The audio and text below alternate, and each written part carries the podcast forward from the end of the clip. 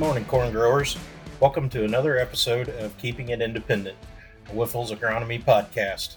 I'm joined today by the man, the myth, the legend, Dr. Brent Tharp. Uh, my name is Ryan Gentle. I'm the agronomy manager uh, here for Illinois, and today we're going to talk a little bit about evaluating hybrids. We're starting to get to that time where we're going to start seeing some plots coming out, and uh, and we might talk a little bit of just what we're seeing for uh, harvest timing and maybe some of the early yields and uh, moistures uh, we've been uh, seeing coming out of the field here last week. So, good morning, Mr. Tharp. How are you today? Doing well, Ryan. As we sit here, it is raining in Geneseo, Illinois, a rare occurrence this year, but probably a little too late for the crops, but maybe we'll keep down the uh, field fires.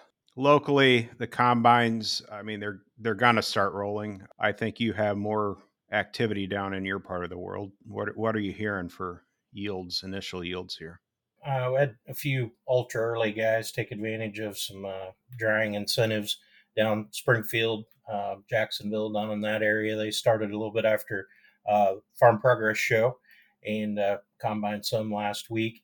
Sounds like uh, a lot of 220s, 230s several of those fields would probably been in the 240s 250s last year. I'm hearing a lot of 10 15% off uh, maybe where i was last year.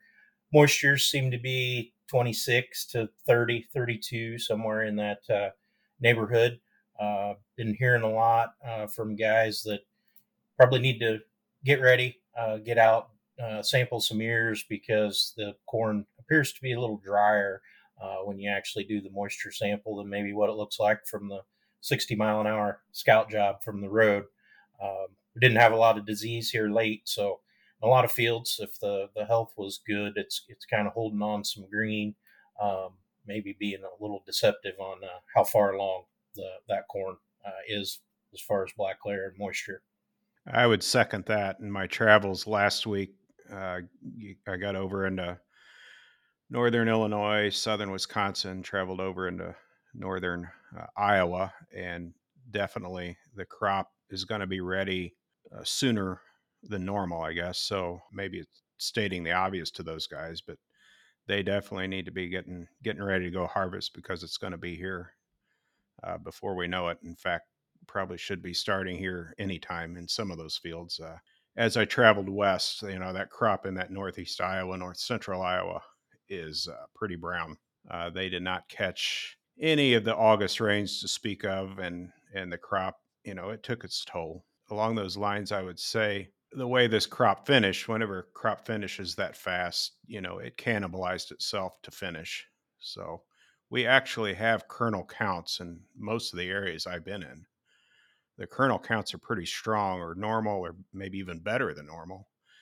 But it's just the grain fill period. We we just shut it off and so it had that's where we're going to get our yield loss from is just uh, you know less kernel size. I would uh, second that. I've been on a couple different uh, service calls where we've had a little fusarium crown rot um, set in some premature death uh, seeing a little little bit of top dieback in some fields as well. So important to get out and do some push tests um, I'm I'm I'm too big a boy anymore to bend over and pinch, but uh, I do like to push test. Uh, can give you a good idea of some stalk quality and maybe some uh, harvest priorities. I guess one other thing with with the droughty conditions that we really need to be thinking about is is how do we interpret results and yield results because it's going to be all over the board. As variable as the rains were uh, this year, even within a township, you know yields are going to be that variable. So if you have a test plot you know you're going to you're going to get a view of what those hybrids did in those specific conditions but uh, the best way that we need to kind of overcome that variability is is just numbers. So you we just look at uh, yield results from over a wide geography. You know that's going to be a better better indicator of performance going forward versus you know the plot in your backyard. I know you uh, love surprises, so I'll give you a surprise quiz question here. I think you made the slide and pulled the chart, so I'm sure you'll remember from a year or two ago. But we uh, post harvest meetings, we've shown uh, quite a bit on statistics and this exact topic of uh, you know how many locations you need to get a pretty accurate uh, read on a hybrid. And if you just look at one location, uh, how likely are you to be right with one location and one spot? if you have that number in front of you, Ryan, half, about half the time, you're it's okay. a 50 50 right. chance. Okay. Yep. and if you you jump up to 10 locations, you increase that to 75%. 30 locations 90 so you just see yeah. you've got to look at multiple locations to to get your you know get your average up to, to be right um, when you're looking at a hybrid and the yield results and i would i would definitely echo what you said about rain was so spotty this year you know a mile down the road might have caught a half inch in late june that another farm didn't and uh, when, when you're going to compare yield data this fall you really need to look at the weather um, and look at that rainfall map because I can just see some huge swings in yield. And um, you don't want to blame a hybrid when it's when it's really the weather.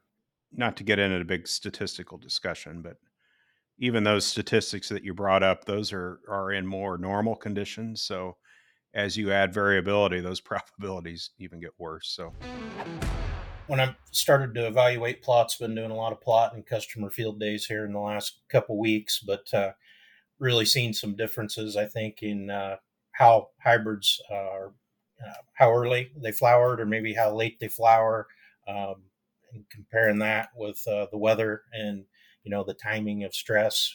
What have you What have you seen in that realm? In my opinion, it's going to be different in different areas depending on when the field was planted. You know, emergence, emergence uniformity across the the plot or the field and then when they caught that rainfall in relation to flowering and early grain fill. So uh, you know it's not a one size fits all. You can you can play both sides of that to your advantage or disadvantage depending on a lot of conditions. So again, it goes back to uh, we got to look at multiple locations. Uh, the other thing that's going to affect us this year in general, I would say, I would say the late grain fill period that's what got affected the most. It's that grain fill and kernel depth, and it's almost it's more of the late grain fill. So we have kernel numbers there, but uh, we're losing a lot in that dent to, to black layer. Uh, that we, we lost and we pushed that crop through that phase really fast. So I think we're going to see differences, you know, in hybrids maybe that have a lot of kernels versus those hybrids that have fewer kernels, but they have to get to their yield by kernel size. They're probably going to be affected more uh, by this late later drought uh, versus hybrids. They get to yield by by kernel number. Definitely been seeing that. You know, that's been a topic I've talked about at, at several uh, plot days and customer nights here last week, and will be again this week. Is there, there's a lot that happens with that corn plant in that R5 to R6 stage. Um, you know, at beginning dent, we still have 50% of the yield that can be added to that, uh, to that kernel in, the, that plant. So, you know, just a matter of two, three weeks there, uh, as we move through that growth stage, uh, there can be a lot happen if we, we get under stress and heat and, and moisture stress. And we've had that in a, in a lot of our areas. Um, a lot of the ears I've been breaking open, we have good kernel count, 16s, 18s, 20s around pretty good length, but uh, you know some of those I, am not seeing the the depth I would like to see in some of those kernels. So that might be where we're seeing the 10 to 15 percent reduction here on some of the early corn that's been harvested.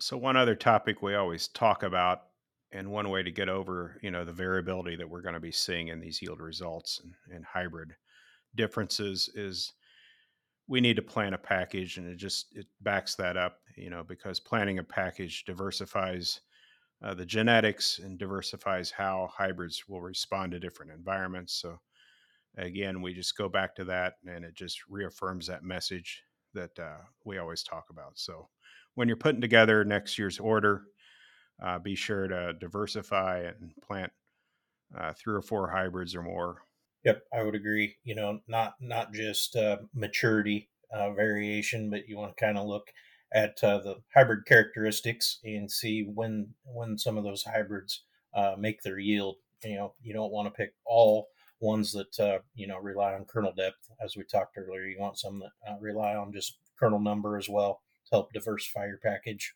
Yep, and you can look in our product guide, and we do kind of uh, put in our yield component information in, in the product guide there. So give a look at that. Well, one last thing, Ryan, uh, maybe a little bit of a fun topic. I think the USDA is going to come out with a report here pretty soon, right? Yep. I think their last estimate for a national yield was like 175, and last year it seemed like we ended up around 173. So, what is going to be your guess? Do we need to do a disclaimer first? We probably should read one, but I just don't have one yep, in front of me. Is, this is my opinion, but uh, I could be wrong. I could be right. Driving around, there's there's pockets that are are good in Illinois. There's pockets that aren't very good. Um, I think we need to remember back to June the way some of that corn looked, especially on the hillsides, lighter ground. You know, it was beyond moisture stress. It was about ready to die. This corn's been through a lot. Some of it got frosted. Some of it, you know, like I said, driest June ever. Got a derecho, laid a lot of it completely flat. It's some of it's goosenecked. You know that that took some energy to grow back up and uh, new brace roots and stuff. We had rootless corn. Now I can go on and on and on on everything that this crap. Just give me a number, Ryan. I'm stalling. I'm stalling. give me a number. Um, I don't know. 173 last year. I don't think we've got the crop we had last year. I'm going to say 170. Dang it! You took mine. I'll do 171. So I I don't know. We'll see. That's always a, a fun number to kind of uh, toss around. But I, I do want to remind everybody um, as things are going to get fired up here real quick to uh, be careful out there. Uh, check your fire extinguishers. As Brent said, you know we're not getting a drop of rain here uh, in in central Illinois and, and south. Uh, it's been uh, three weeks since we've had any rain, so there's going to be some dry fields out there. Be careful where you park uh, your pickups or your green carts. Stalks are going to be dry, and just be careful. Remember, it's hard to see um, around in those combines and those grain carts sometimes, and you don't want your pickup backed over. Absolutely. Well, I think that wraps up another uh, episode here of Keeping It Independent. Um, as always, you can submit your questions to agronomy at wyffels.com. Everybody have a happy harvest out there, and we'll catch you next time. Thank you.